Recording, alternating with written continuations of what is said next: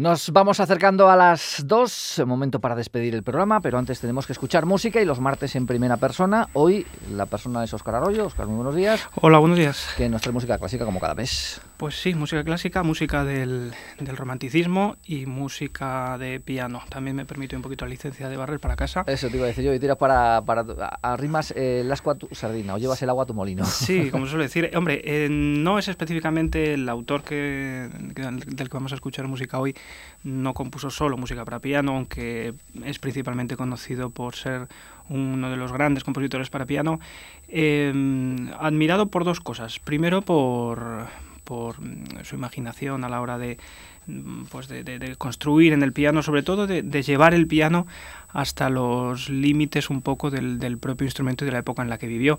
Y también por, em, bueno, por, una imaginación, una inspiración desbordante y además por ser un personaje bastante particular. Vamos a arrancar y ahora decimos quién es.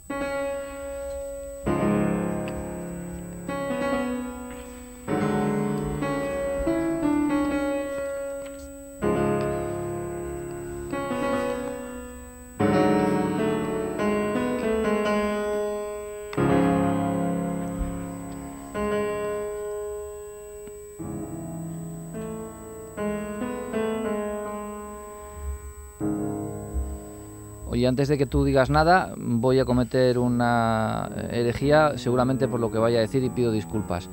A mí esos inicios me sonaban hasta flamencos. No te falta razón, porque esta música, esto, esto es una rapsodia húngara. Entonces, la cosa rapsódica, una rapsodia en música es una obra pues, de, de corte libre, ¿no? medio improvisatorio, un poco de carácter efectivamente pues, pues eh, cíngaro, ¿no?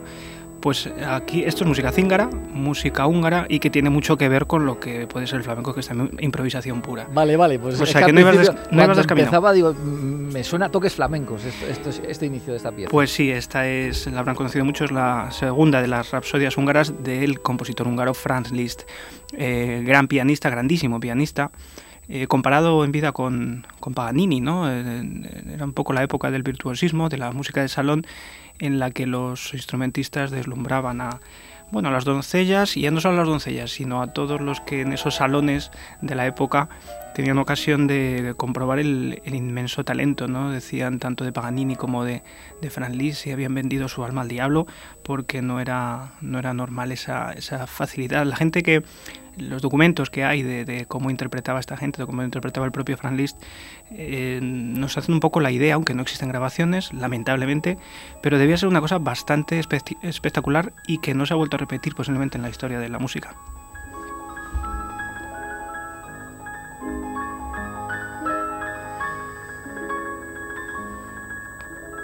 thank you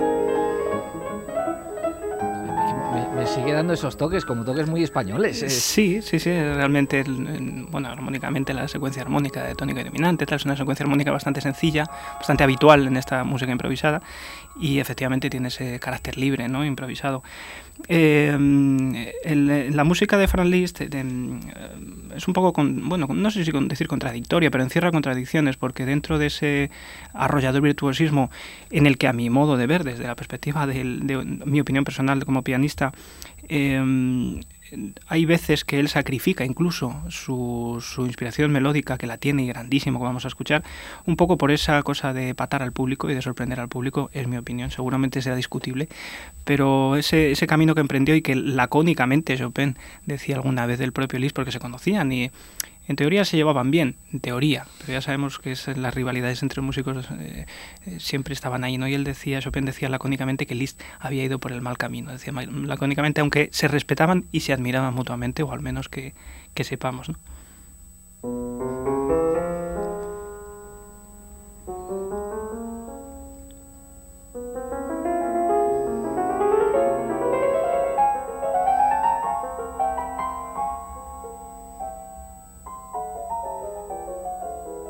¿Ves? Esta pieza ya no me suena, ya es distinta a la otra que hemos oído. Sí, efectivamente, esto es un, un estudio subtitulado La ligereza.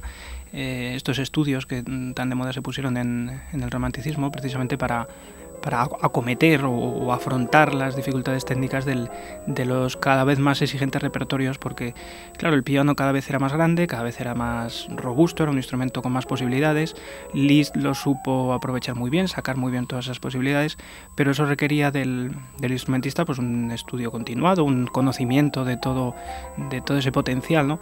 y así afloraron todos estos estudios, complicados muchos, pero no tantos afortunadamente bueno, afortunadamente contamos con estudios maravillosos en los que la dificultad técnica, aunque presente, eh, pues son tan maravillosos y tan inspirados como este, la ligereza.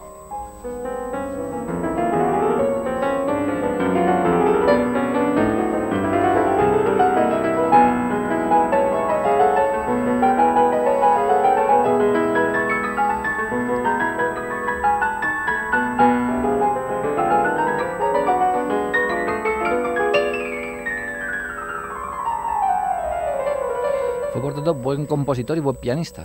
Muy buen pianista, efectivamente.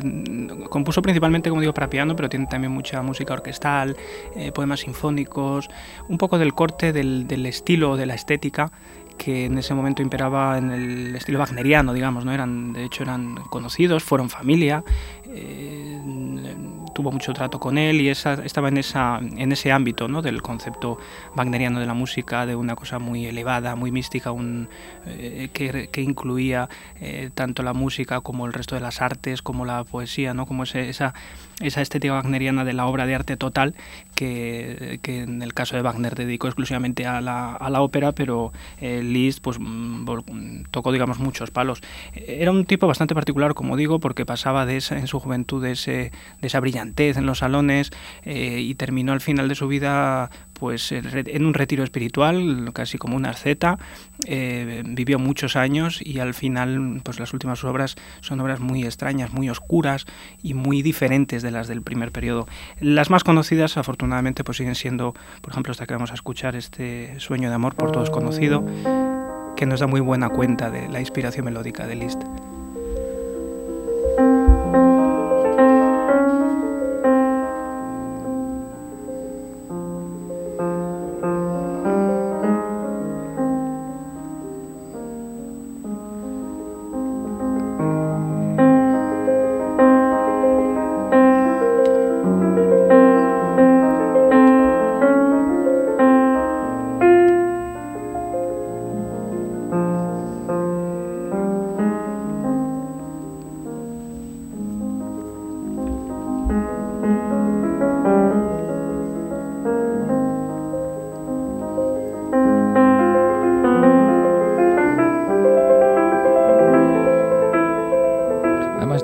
Antiguas, por lo que estoy viendo aquí, del año 27, es sí, es una recopilación de, grandes pianistas. Hemos escuchado a, Alfred Brendel antes, a Marta Argerich, ahora estamos escuchando a, a Frédéric Lamont, otro gran pianista.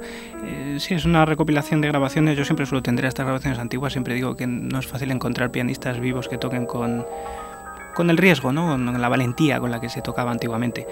Eh, la verdad es que lo de la elección de Liszt ha venido un poco dado también. Quería compartirlo con los oyentes porque acabo precisamente de volver de, Budapest, de, pues de, conocer un poco la ciudad y de visitar precisamente la Academia Franz Liszt de Budapest, eh, un país con muchísima tradición musical y un país con un, con un aprecio por sus, por sus tradiciones y sobre todo por, por incluir la cultura musical. Hablábamos también eh, no hace mucho de Bartok eh, por incluir la cultura musical en el arraigo de, su propia sociedad. Entonces yo creo que es maravilloso comprobar cómo hay países como, como Hungría o, los países del este que, incluyen esa, no solo la formación musical, eh, que creo que hay que romper una lanza por la formación musical que va mm, progresivamente desapareciendo de los estudios obligatorios, mm, creo que es un error de consecuencias a medio y largo plazo impredecibles.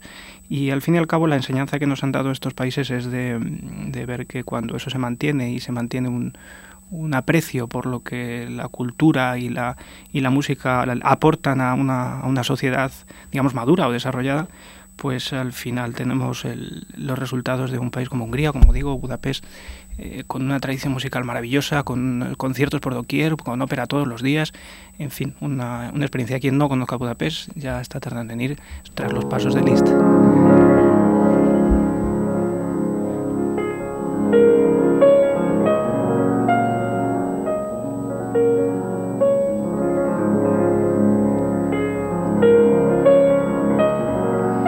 Has interpretado mucho a?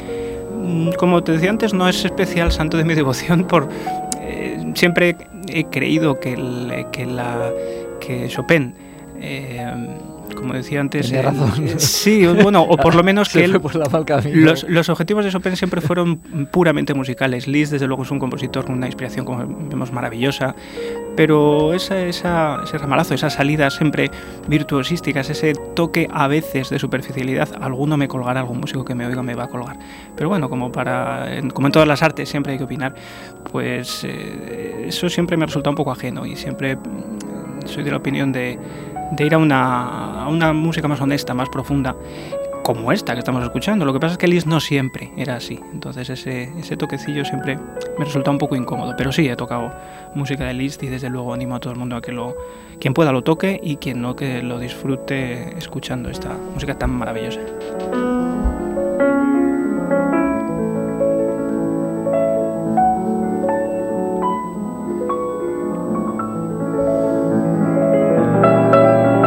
Esta última pieza nos vamos a despedir. Pues muy bien, muchas gracias. Un suspiro. Un suspiro, otro estudio muy, muy suspirado y muy inspirado de, de nuestro amigo húngaro. Pues Franz Lis, nuestro protagonista en la jornada de hoy. Oscar, gracias. Gracias. A